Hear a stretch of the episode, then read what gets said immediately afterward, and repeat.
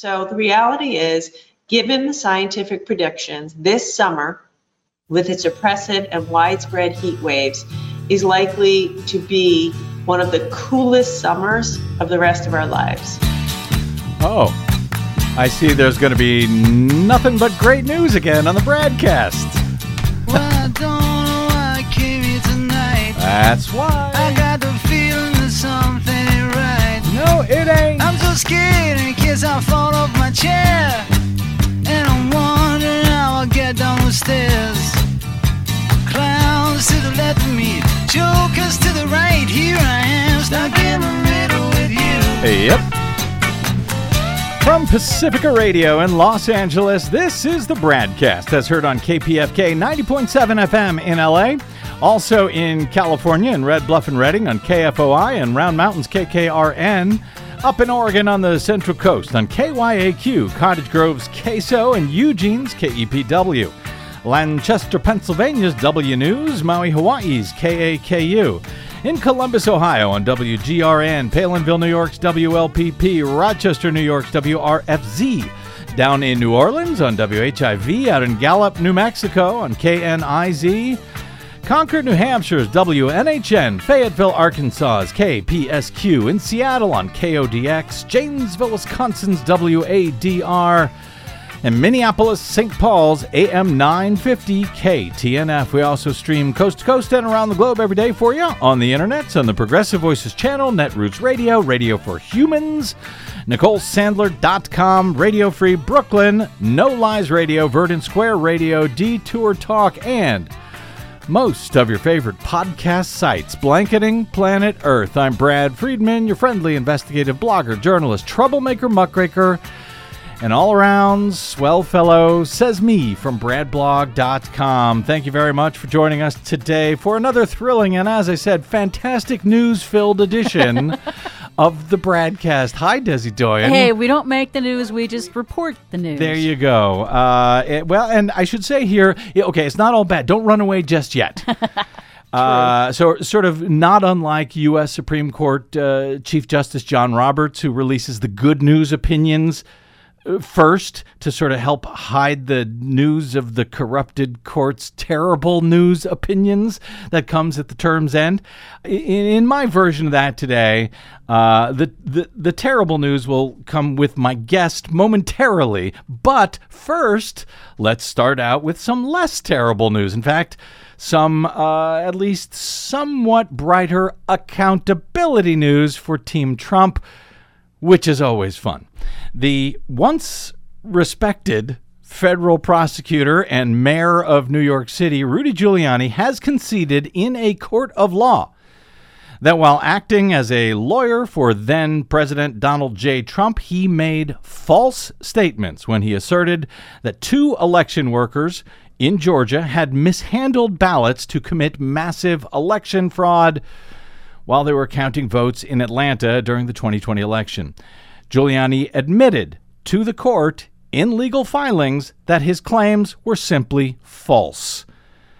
The concession by Giuliani came in court papers filed on Tuesday night as part of a defamation suit that the two workers, mother and daughter Ruby Freeman and Shay Moss, had brought against him in federal district court in December of twenty twenty-one after they had risked their lives the year prior by valiantly serving their state and their country as poll workers in the middle of the COVID pandemic during the twenty twenty presidential election. The suit accuses Giuliani and others of promoting a video that purported to show Freeman and Moss manipulating ballots and passing thumb drives back and forth evilly while working at the State Farm Arena for the uh, Fulton County Board of Elections. No, the ballots were in fact not manipulated, and the thumb drive, which Giuliani had accused the two African-American women of passing back and forth during the tabulation period, like, quote, vials of heroin or cocaine. In fact, those U S B uh, uh, jump drives were actually ginger mints that Moss's mother, Freeman, had kept in her purse. In a two-page declaration, Giuliani acknowledged that he had, in fact, made the statements about Freeman and Moss that led to the filing of the suit and that the remarks, quote, carry meaning that is defamatory per se. He also admitted that his statements were, quote, actionable and, quote, false, and that he no longer disputed the, quote, factual elements of liability. The election workers had uh, raised these factual elements in their suit. However, Giuliani insisted that he still had, quote, legal defenses in this case and that he continued to believe his accusations, again, making false and defamatory statements about the two, as he has admitted, and as they would later testify under oath, arguably uh, destroying their lives after these claims were made by Giuliani. Nonetheless, Giuliani claimed that that was constitutionally protected speech under the First Amendment. He also refused to acknowledge that his statements had caused the women any damage whatsoever, which is a key element required to collect a judgment against him in a defamation case. Shay Moss, a longtime Fulton County election worker, who, uh, when the county had a difficult uh, time drafting folks to serve as election workers during the pandemic, she had asked her elderly mother to lend a hand in November of twenty twenty, and was uh, she was asked last year during the bipartisan U S House Select Committee hearings on the January sixth insurrection how it felt to be singled out repeatedly with these false claims by no less than the President of the United States and, of course, his attorney, Rudy Giuliani. I felt horrible. I felt like it was all my fault. Like, if I would have never decided to be an elections worker, like, I could have done anything else, but that's what I decided to do, and now people are lying and spreading rumors and lies and attacking my mom. I'm her only child, and and my kid. It's just, um, I felt so bad. I, I just felt bad for my mom, and I felt horrible for picking this job and being the one that always wants to help and always there, and never missing not one election. I just felt like it was it was my fault for putting my family in this situation. That was Shay Moss uh, a little over a year ago today. She also testified that she was afraid now to even go to places like the grocery store with her mother for fear that her mom would forget and call her out by name, and then she'd be identified publicly, even while facing countless death threats from Trump supporters. Her elderly mother, Ruby Freeman, whose uh, name was constantly invoked by Donald Trump, who described her as a, quote, vote hustler, also testified to the House committee about her experience after all of this and how her life has changed since being falsely targeted and accused uh, after having worked for the in this election and accused of having stolen it in Georgia in twenty twenty. There is nowhere I feel safe. Nowhere. Do you know how it feels to have the President of the United States to target you? The President of the United States is supposed to represent every American, not to target one, but he targeted me, Lady Ruby, a small business owner, a mother, a proud American citizen who stand up to help Fulton County run an election in the middle of the pandemic. But of course, as Giuliani uh, continues to maintain in the lawsuit, Uh, that while he admits he lied about them, those lies caused the two women no harm or damage whatsoever. His admission, in fact, appears part of a ploy to avoid turning over documents in the case. The move could allow him to continue defending himself against the uh, defamation allegations in the civil suit without actually having to hand over a potentially critical batch of records in uh, in discovery to the two election workers, which encompass his communications during the time when he was, in fact, uh, committing fraud himself to try and help Trump steal the twenty twenty presidential election. In fact, earlier this month, U S. District Judge Beryl Howell uh, for the District of Columbia threatened, quote, severe discovery sanctions against Giuliani over his repeated failure to provide those records to the two women. By no longer disputing the underlying facts of the case, Giuliani is uh, likely hoping to short-circuit any further discovery requirements and move straight to legal arguments in the case. It's not clear whether this uh, attempt to avoid complying with discovery will actually succeed. Does make you wonder what is in those documents that he is so afraid of sharing. Don't it, though? Mm-hmm. The uh, former New York City mayor and Trump bagman said that he was making the admission so as to, quote, avoid unnecessary expenses in litigating what he believes to be unnecessary disputes. Filings in the case in recent weeks have suggested both the judge has uh, lost her patience with uh, Giuliani and that the Trump attorney has sought any way to avoid disclosing the contents of the records that Freeman and Moss wish to review. He uh, said in May that he couldn't afford to search for those records. The lawsuit filed by uh, the two women was among the first to be brought by individual election workers who found themselves dragged into this alternate universe of right-wing politicians and media figures who claim that Trump had won the election, that according to the New York Times. The two women had originally sued other defendants, including the One America News Network and some of its top officials, but they ultimately settled the case against everyone else except for Giuliani. The defamation suit is only one of several legal problems that Giuliani now faces, happily. Three weeks ago, a legal ethics committee in Washington said he should be disbarred for his, quote, unparalleled attempts to help Trump steal the twenty twenty election. And a few weeks earlier, he sat for a voluntary interview with prosecutors who were working for the uh, special counsel Jack Smith, answering questions about, among other things, the plan to create fake electors, fake pro-Trump electors in key swing states that Biden had won in twenty twenty, and he could face charges in a broad state conspiracy investigation led by the district attorney in Fulton County, Georgia, into efforts to steal the twenty twenty election from the voters in the Peach State.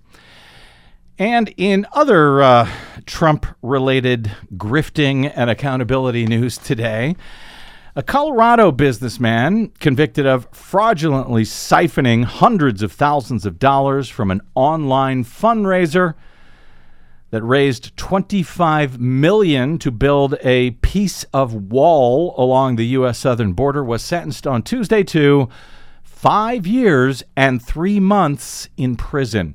Timothy Shea was sentenced in Manhattan federal court, where his October trial ended with his conviction on charges including conspiracy to commit wire fraud, conspiracy to commit money laundering, and obstruction of justice.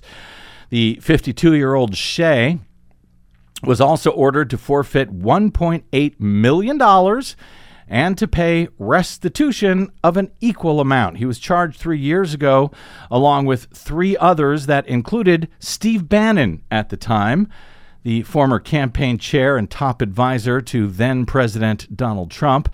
Trump, however, pardoned Steve Bannon in early twenty twenty-one, while leaving the two others to plead guilty and to be sentenced to prison. The judge said that Shea and the others not only cheated their own MAGA donors, but also, quote, hurt us all by damaging faith in the country's political system by capitalizing on those who believe that building a wall would help secure the nation's borders somehow. She uh, noted that donors who testified at trial, including a longtime Army veteran and a teacher whose deceased husband had worked as a border agent, mm. uh, Shea, Bannon, and the others, ripped all of them off, claiming that every penny that was given to the effort would go toward building the wall. Instead, millions of dollars from their dupes went into their own pockets. Before the sentence was announced, Shea told the judge that he regretted, quote, all of the we build the wall stuff. Oh, I bet he does now. He asked for leniency, saying his wife and teenage children needed him at home. Well, I guess he will have about five years in prison to think about how he failed his wife and his teenage children by committing fraud to earn a quick buck. In case you feel sorry for Shay, I will just note that he also owns an energy drink company called Winning Energy, whose cans have featured a cartoon superhero image of Trump and claims to contain, quote, twelve ounces of liberal tears. Oh, my. I'm, I'm, you know, feel sorry for him now? I do not. But, you know, Steve Bannon is uh, is a millionaire, uh, many, many, many times millionaire, and I bet he's not going to help out his co-conspirators. Oh, of course not. Why would he? Their uh, their scheme began, of course, after uh, late twenty eighteen, when hundreds of thousands of donors poured millions into this scam campaign to build a wall. Earlier this year, Brian Kolfage and Andrew Badolato were sentenced after pleading guilty to charges in the same case.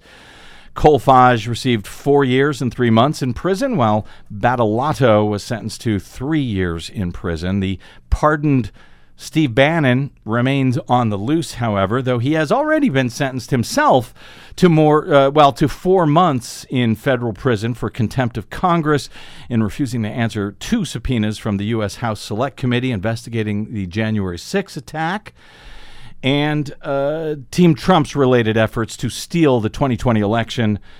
Uh, he, he currently remains free pending appeal in that case, and he has since been charged, you'll be happy to know, by state prosecutors in New York related to this same Build the Wall scam, the one that the other uh, three now have been sentenced for after uh, stealing millions of dollars from donors.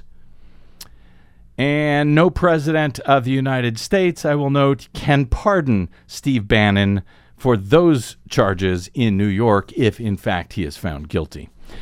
And just one more here quickly before we take a break and get to my guest and the fantastic news I had promised you with him.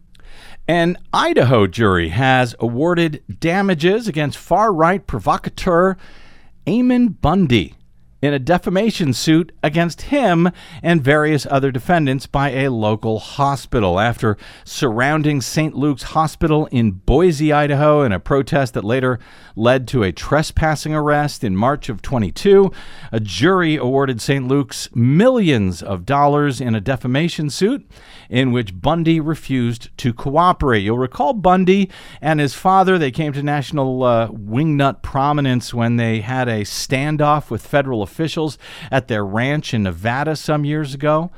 Bundy and his buddies would later take over a wildlife preserve uh, for several weeks. Yep. Yep. He, he then ran and I believe lost for governor in Idaho, unless he's may still be running. I don't know. Now he's lost millions of dollars, at least in theory. At least the jury has ordered him to pay millions of dollars in this defamation suit. Quote, taking legal action is not something we take lightly, but standing up to threats, bullying, intimidation, disruption, and self-serving actions of the defendants was necessary, said Saint Luke's C E O in a news release. My hope is that you will look at this and you will deter Bundy in a way that he hasn't been deterred yet, said the uh, Saint Luke's attorney to the jury on Friday, seeking millions in compensatory damages after Bundy led protests over a child welfare case involving uh, one of the protesters' grandchildren. The suit said that the defendants had posted multiple lies online about the hospital system and about its employees and the reasons that the baby was actually taken into custody. The defendants, through videos and blog posts, had spread lies that the hospital was working with the government to take children away from Christian families to be sexually abused what? and given to gay couples. Yes.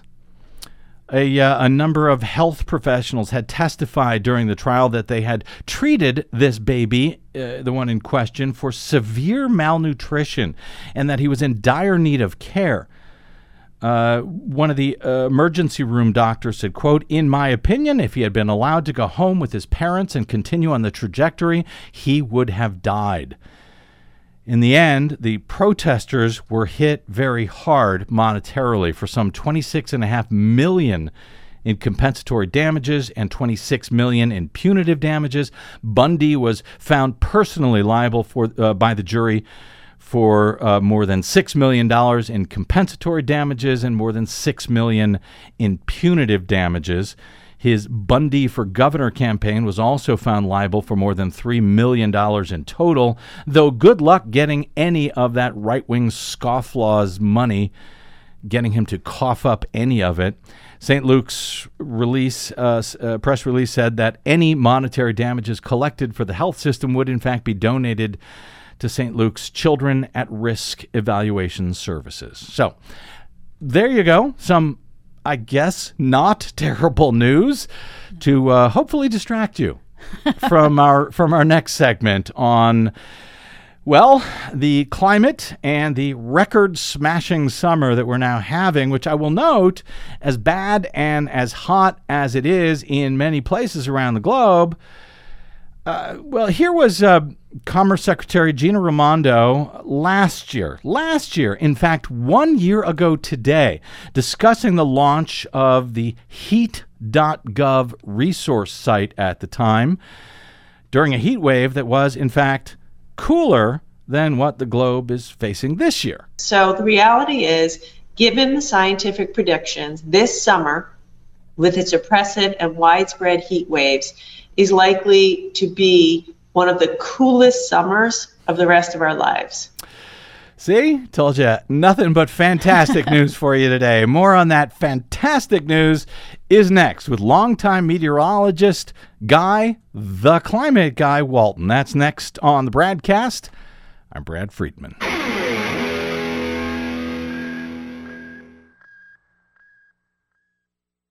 Hey, this is Desi. The BradCast and the Green News Report survive thanks to you and your support. Please drop by bradblog.com slash donate today to help us stay independent every day over your public airwaves. That's bradblog.com slash donate. And thanks.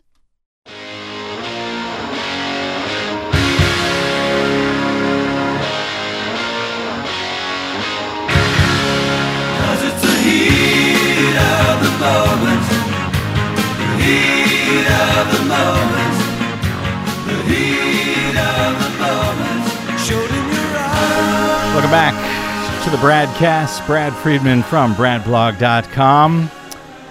The excellent Seth Borenstein at A P reports today that the water temperature around the tip of Florida has hit triple digits, literal hot tub levels.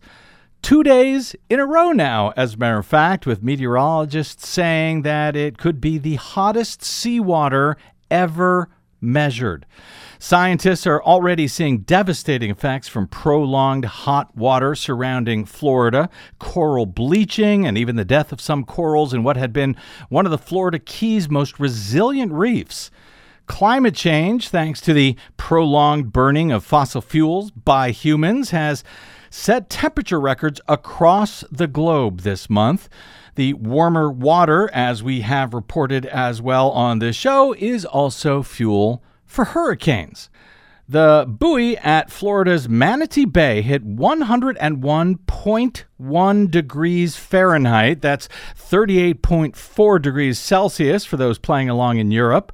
Uh, it hit that on Monday evening, according to the National Weather Service, and that uh, the night before, that same buoy showed an online reading of one hundred point two degrees Fahrenheit. Quote, "This is a hot tub," said Yale Climate Connection meteorologist uh, Jeff Masters. Quote, "I like my hot tub around one hundred or one oh one degrees Fahrenheit. That's what was recorded yesterday," he said, in the waters off Florida. If verified, the Monday reading would be nearly one and a half degrees Fahrenheit higher than what is regarded as the prior record for seawater set in the waters off of Kuwait just three summers ago. In that case, The, uh, the the temperature was ninety-nine point seven degrees. Masters said, quote, "We have never seen a record-breaking event like this before." The consequences for the sea corals, of course, are serious. NOAA researchers, uh, who uh, Andrew Ibarra, one who took his kayak out to the area, said, quote, found the entire reef was bleached out. Every single coral colony was exhibiting some form of paling, partial bleaching, or full-out bleaching. Some coral even had died, he said. Until the nineteen eighties, coral bleaching was almost unheard of. But, uh, he says, now we have reached the point where it's become routine. Bleaching, which does not kill the coral but weakens it and can lead to death, occurs when water temperatures exceed the upper eighties. Water temperatures have been in the upper nineties in that area now for more than two weeks. This all comes as sea surface temperatures worldwide have broken monthly records for heat in April and in May and in June, according to NOAA, and almost certainly in July.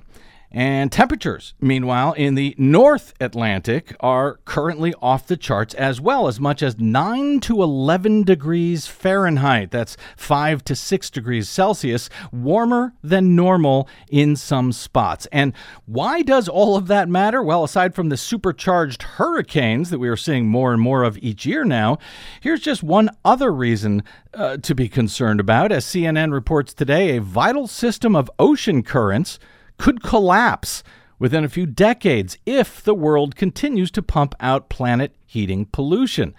That's the warning from scientists, and they say the event would be catastrophic for global weather and, quote, would affect every person on the planet. Well, that seems noteworthy. A new study published on Tuesday in the journal Nature found that the Atlantic Meridional Overturning Current, known as A M O C, uh, of which the Gulf Stream is a part, could in fact collapse around the middle of this century. This century. Well, that sounds bad, but it's even worse. It could occur, uh, according to scientists involved in this study, as early as twenty twenty-five. That would be the year after next, if my math is correct. That seems unlikely, but as data has revealed, scientists have been, in many cases, quite conservative. Conservatively lowballing some of the worst effects of climate change for many years now. Scientists uninvolved with that particular study told C N N that the exact tipping point for the critical system is uncertain and that measurements of the currents have so far showed little change, but they agreed that these results from this study are alarming and provide new evidence that the tipping point could occur sooner than previously thought. The A M O C is a complex tangle of currents that work like a giant global conveyor belt, transports warm water from the tropics toward the North Atlantic, where the water cools, becomes saltier, sinks deeper into the ocean, and spreads back southwards. It plays a crucial role in the climate system. It regulates global weather patterns. Its collapse would have enormous implications, including much more extreme winters and sea level rises affecting parts of Europe and the U S, and a shifting of the monsoon in the tropics. As the ocean heats up and ice melts, more fresh water flows into the ocean and reduces the water's density, making it less able to sink. When waters become too fresh, too warm, or both, then the conveyor belt stops. And it has, in fact, happened before, though for other reasons. More than twelve thousand years ago, rapid glacier melt caused the A M O C to shut down, leading to huge northern hemisphere temperature fluctuations of up to twenty-seven degrees Fahrenheit within one decade. A shutdown, said one of the scientists not involved in the study, quote, would affect every person on the planet. It is that big and that important. It's really scary, one of the report's authors told C N N. This is not something you would lightly put into papers, he said, adding, we are confident that this is a robust result. Of course, the report calls for fast and effective measures to cut planet heating pollution to zero, in order to reduce global temperatures and slow melting in the Arctic. Quote, the key point of this study is that we don't have much time to do this. That's according to Peter de Menosal, the president of the Woods Hole Oceanographic Institution, who was not involved in the study, but said, quote, the stakes just got higher. As heat records, wildfire records, flooding records have tumbled across the globe in recent weeks and months, our own Desi Doyen, uh, who has been chronicling many of these broken records, like a broken record. Uh, on our Green News Report, she recently described the summer of twenty twenty-three as breaking records for record breaking. Well, it certainly does seem like it, given that World Meteorological Organizations have recently declared, for example, June to be the hottest June ever recorded on the planet, with July now on track for the same. That, after at least seven days over this past month, have been the hottest ever recorded on planet Earth since record-keeping began. Add to that thousands of wildfires across the globe, persistent flooding across the northern hemisphere, as entire seasons' worth of rain have fallen in just a day in some locations, from the U S Northeast to Europe. And a new analysis issued by scientists now on Tuesday found that some of the extreme temperatures recorded in the southwestern U S, southern Europe, and northern Mexico at the beginning of the month would have been, quote, virtually impossible without the influence of human-caused climate change, as hundreds of millions of people in North America, in Europe, in Asia, have been sweltering under intense heat waves in recent weeks. And, for example, a heat wave in China that researchers found was made fifty times as likely by climate change. In the U S, temperatures in Phoenix have reached one hundred ten degrees Fahrenheit more than twenty days in a row now. That, as the National Weather Service in Phoenix on Tuesday tweeted that the high there had ticked up to one hundred nineteen degrees for the third time this year. While it was only the fifth occurrence on record of that happening in Phoenix, that means it has happened five times ever, and three of them have been this year. Many places in southern Europe as well are experiencing record-breaking triple-digit heat, and a remote township in China hit one hundred twenty-six degrees, breaking the national record there. The new analysis from the World Weather Attribution Organization on Tuesday also found that, in fact, such heat waves will now happen much more frequently, pretty much everywhere, thanks to our global climate crisis. Joining us now is a man who has for years been tracking all of these records across the globe and many more each day at his website, Guy On Climate dot com. It's our old friend, meteorologist Guy Walton. He is known to uh, many who may either love or hate him as the Climate Guy. He is a thirty-year Weather Channel veteran and the author of what is now a trilogy of delightfully snarky illustrated children's books called The World of Thermo. Guy Walton, welcome back to the BradCast, my friend. Oh, thank you for having me, Brad. Uh, on that introduction, you really did your homework for today. Well, uh, it, it's yeah. it's hard not to. I mean, uh, you know, it seems like we're smashing records, Guy. In fact, for record breaking, as Desi put it, uh, uh, this summer. But as someone who's been following these records across the globe for years, are we actually smashing more records than usual, or does it just seem like that uh, this summer? Well, I do think we are smashing more records than usual, except for the United States. Uh, globally, um, there have been more. The only thing I'll have to add is, is mm-hmm. another record is that I have no doubt that July of twenty twenty-three will go down uh, when the figures get computed mm-hmm. as the warmest month in recorded history, not just the warmest July, mm. but the warmest month ever. Mm-hmm. So that that's going to happen soon. For uh, for someone like you, Guy, uh, who, who sort of covers these things every day, yes, even in winter when uh, heat records and precipitation records are broken, are you surprised by what we are seeing in the summer of twenty twenty-three, or is this uh, pretty much what you and other climate scientists have been predicting for so long? Well, uh, I'm not shocked. Some of the records are surprising. Uh, for example, that warm water temperature down near Miami mm-hmm. of uh, over one hundred degrees Fahrenheit. Didn't think I'd live to see something like that. Mm. But we do know uh, that in the Earth's distant past, water temperatures were actually even a lot warmer uh, worldwide. than one hundred degrees Fahrenheit. Well, it sounds like that may be happening again. I, I why did it happen in the past? When you say the past, it's not within the past few decades. This is before humans were on Earth, correct? Oh, that's that's that's correct. Uh, way back during uh, in the last few few million years, mm-hmm. million years, yes. Now, I, I mentioned that um, during the intro that the climate scientists tend to be, in fact, quite conservative. That may be something that comes as a surprise to uh, uh, many of the uh, your right-wing climate denier fans out there, Guy. But is that, in fact, is that true as you see it? Because it sure seems like every day, you know, we hear about another story where scientists say, oh, things are getting much worse faster than uh, we had predicted previously. Is that my imagination? Or uh, am I right about sort of the conservative nature of these scientists? Well, there is uh, somewhat of a uh, conservative nature to them. Um, the uh, disappearance of the Arctic sea ice, for example, was uh, not predicted until about the year twenty fifty. Mm-hmm.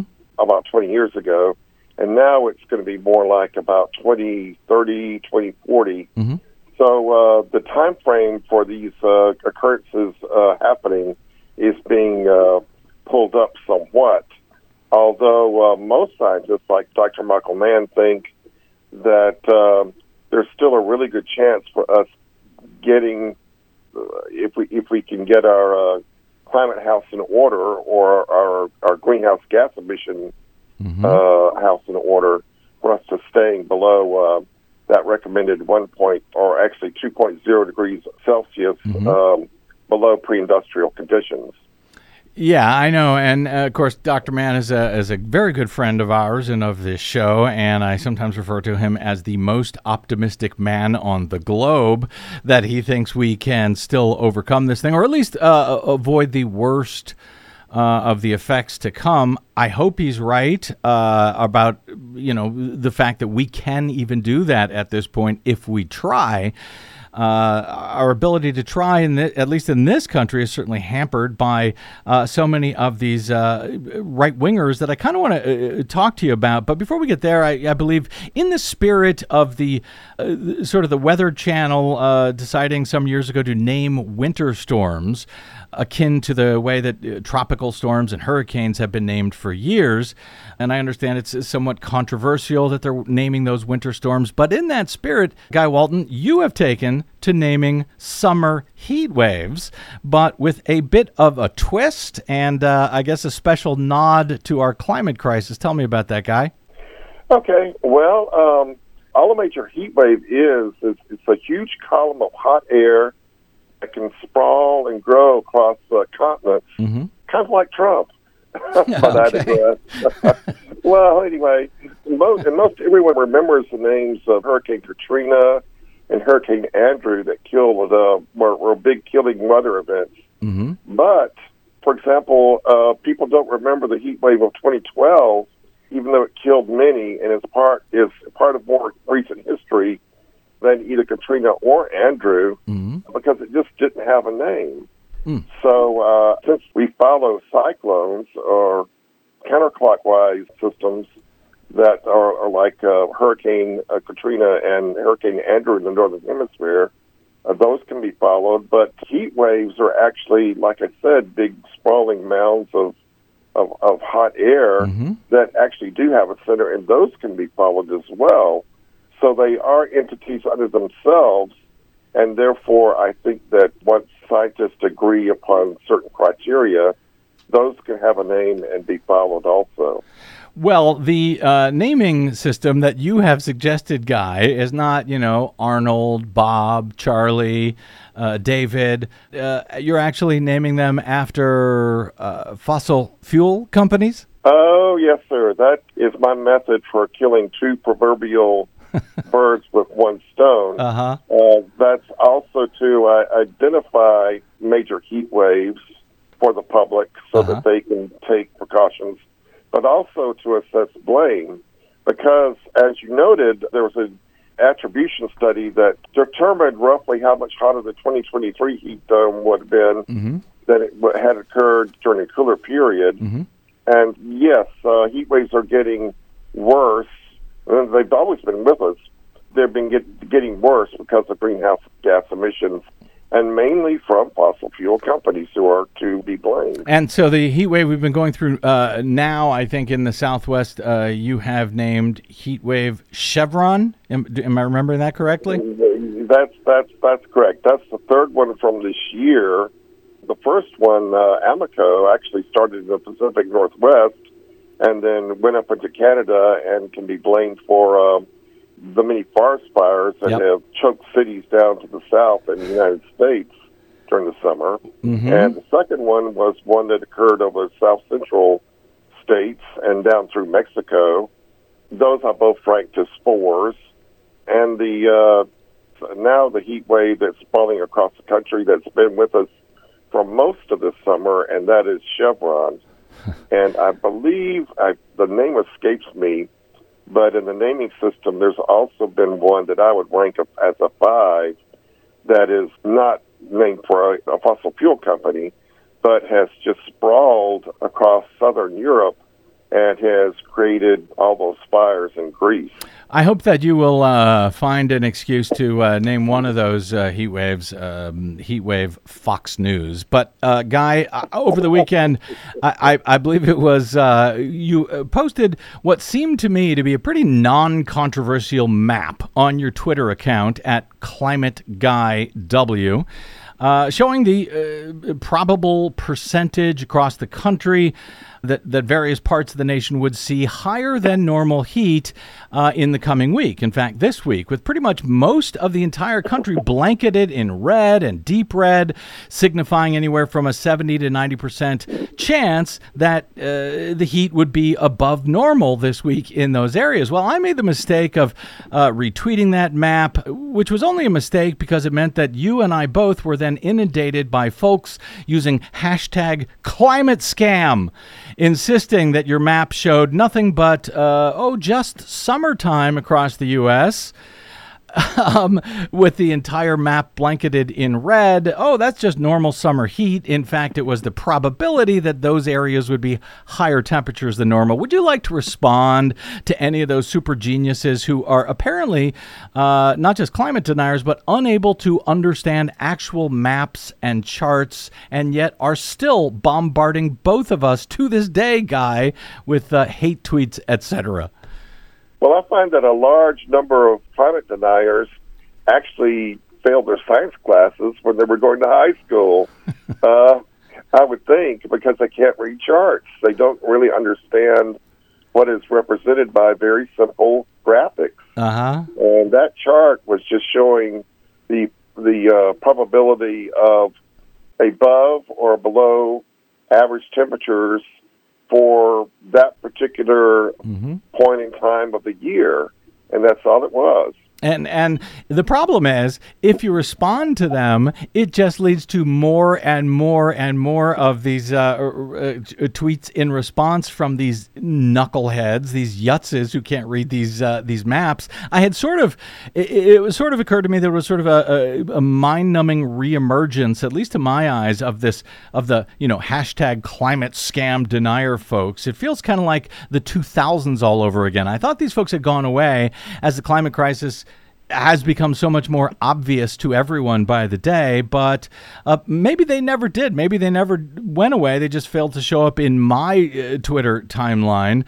Uh, you know, has there been any change, as someone who you know tweets on this every day, and I'm sure hears from those folks every day, has there been any change in your perception about how the, you know, the, these fossil fuel scammed dopes uh, are perceiving this? Do they remain in the same misinformation bubble that they have always been in, or, or are we seeing fewer and fewer of these deniers? Uh, some of them will never go away, but uh, looking at polls, there are less of them because more and more people gradually uh, are wanting change, mm-hmm. and they're voting for change. Mm-hmm. So I do believe that there have been less, there are less now percentage-wise than uh, there were, say, during the decade of the Audis, mm-hmm. but they'll never go away. uh, I mean, I mean, the, the, what few of them remain will never go away. So yeah. there you go. And apparently they're all following you on Twitter, Guy. Uh, before, before we well, go... Well, yeah. well Doctor Doctor Michael Mann suggests that on Twitter is that, A, you don't respond to them, mm-hmm. so that they'll have less of a voice, then B, you uh, mute them, mm. and then C, you block them. Mm. So that's his advice. Now you tell me. And I take it. Now you tell me. Now after, I tell you. After I'm inundated. Yeah. Uh, yep. Hey, before you go, uh, Guy, I, I, I believe you have recently published your third installment in the World of Thermo illustrated children's books on uh, on global warming, with your main character Thermo, a, a, an anthropomorphic thermometer. The first in the series, of course, is World of Thermo, Thermometer Rising. The second, World of Thermo Carbonated. Now the third, which I haven't read, but it's called World of Thermo Grim Reaping. And based on its cover and its title, it appears to be a bit darker than the, the first two, which were uh, pretty light, if uh, snarky. Am, am I co- uh, correct that that third uh, chapter is a bit darker? And is it meant for kids of the same age as the other two? Yes, sir. It is much darker. Uh, it is meant for the kids growing up, uh, maybe reading the first two books. The, the age I'm uh, looking to reach is about mm-hmm. age twelve for these. Mm-hmm. And uh, we do see that the world, uh, even starting now, starts to get uh, baked, and uh, the population does die out during the during the third book. Mm. But at the very end, we do see the population of the world coming out of the darkness and uh, humanity being saved. But we just... in the real world, we just don't know if that's going to happen, even though I, I can see um, both doomers, and I can see both people like Doctor Catherine Hayhoe and Doctor Mann saying mm-hmm. that uh, there's still hope left. Uh, I hope they are right, uh, and your third book is wrong. Well, your third book has a happy ending, so I hope it's right, too. It, it, but uh, it, it, it does. Yeah. And uh, one more little word about World of Thermo. Mm-hmm. Proceeds, or all my royalties from the second book, World of uh, Thermo Carbonated, will be going to an organization called Susty Vibes. And mm-hmm. they are a uh, youth climate organization out of Africa. Very nice. Thank you. Guy Walton, Guy, the Climate Guy Walton. Uh, find uh, his work, his important work, and those books at Guy On Climate dot com and on the Twitters at Climate Guy W. Thanks, Guy. Thanks so much, Brad. Okay. Um, you know, I yeah. have to just jump in. Um, yeah. We're talking about climate science deniers yeah. on social media. Yeah. It has been my experience yeah. that they absolutely do understand and can read maps and graphs. Really? And, and yeah, and they're just lying. They're just lying, or in or bots, but, or paid saying, people in service of trying to support the fossil fuel industry and stop climate action. By saying that they're uh, smart enough to read those charts and that they're just mm-hmm. lying, I actually think you're giving them too much credit. I, I, I think they are liars, uh, but I really don't know if they can read these things or if they even bother to is, is really the mm, issue. All right. Well, you're giving them a lot more credit than I do. I know. We're both over-crediting the deniers. Anyway, uh, let's take a quick break here. We'll come back with some listener mail and a quick follow-up to one of our actually climate-related shows from last week. That's next on the BradCast. I'm Brad Friedman.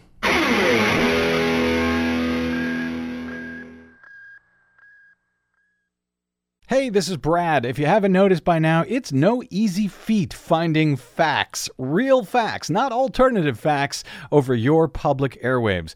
We try to bring you real facts, truth, and clarity without fear or favor each and every day on the BradCast. But we need your help to do it, and that help is needed more now than ever. Please stop by bradblog.com slash donate today. That's bradblog.com slash donate And thanks.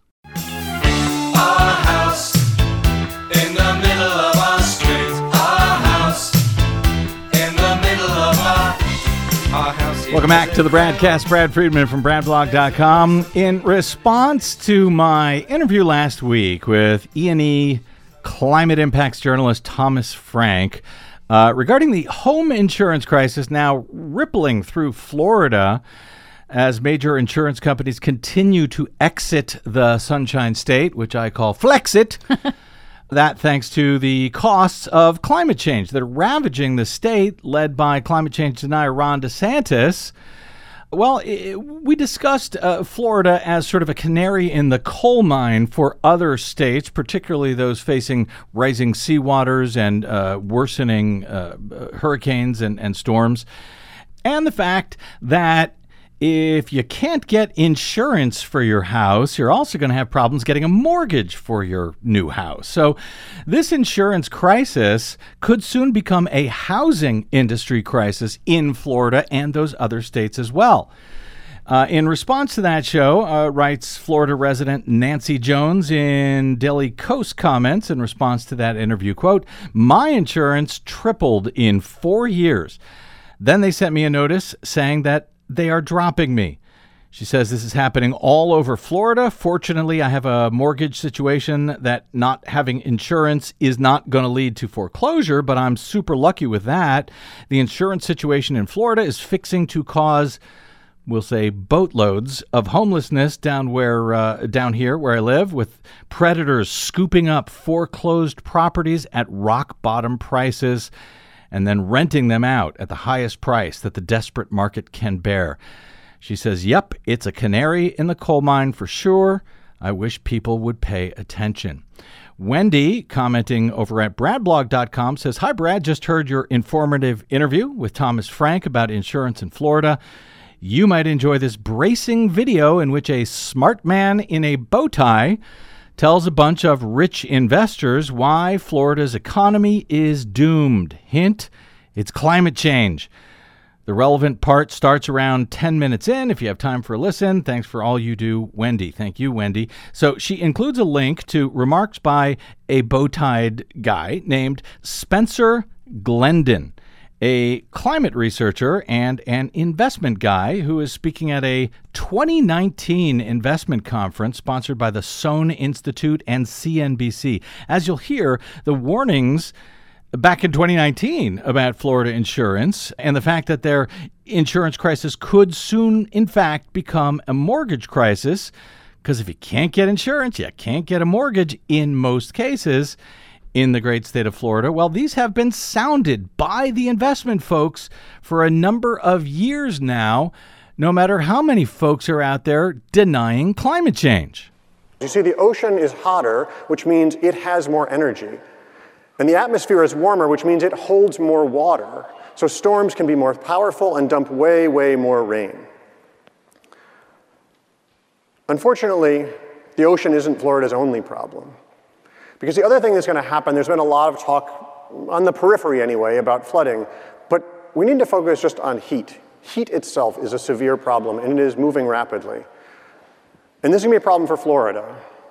So the National Weather Service defines the danger zone as being above ninety-six degrees Fahrenheit and forty percent relative humidity. You, you know that temperature in Manhattan. It's those days when you just can't bear to go outside. Now, most of Florida will pass these levels three months a year.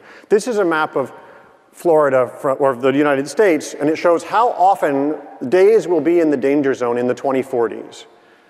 And so for Florida, it's sort of ninety days a year on average. If you want to understand what that means, it means Disney World will be closed, because it won't be safe to take children there, and it certainly won't be safe to be in a fuzzy suit. Now, Florida's economy, you may still think, well, it's twenty forty, it's a ways off. The problem is Florida's economy is built on thirty-year debt. There are lots of people putting long-term money to work in Florida. And that long-term debt is underwritten by annual insurance.